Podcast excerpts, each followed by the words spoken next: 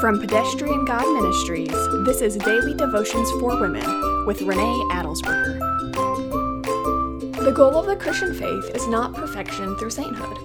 Paul writes that the goal is love. Listen to his words from 1 Timothy 1, verses 5 through 6. Now, the goal of our instruction is love that comes from a pure heart, a good conscience, and a sincere faith. Some have departed from these and turned aside to fruitless discussion. In that passage, he also says that some people have departed from a pure heart, good conscience, and sincere faith. Instead, they have turned aside to fruitless discussion. Our faith in Christ leads us to act out this pure love. We aren't meant to be locked away, frittering our days with theories and hypotheticals. We put our faith into action. We give the glory to God, not to ourselves. Our love is a very special type of love that can only come from God itself.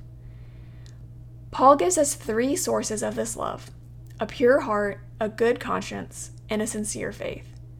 To bolster our love, we must first ask God to cleanse our hearts. To keep up our love, we must then trust in God with everything that we have. In our goal oriented society, keep in mind this goal of biblical teaching it's love lived out for the world to see, so that they can see God's love through us.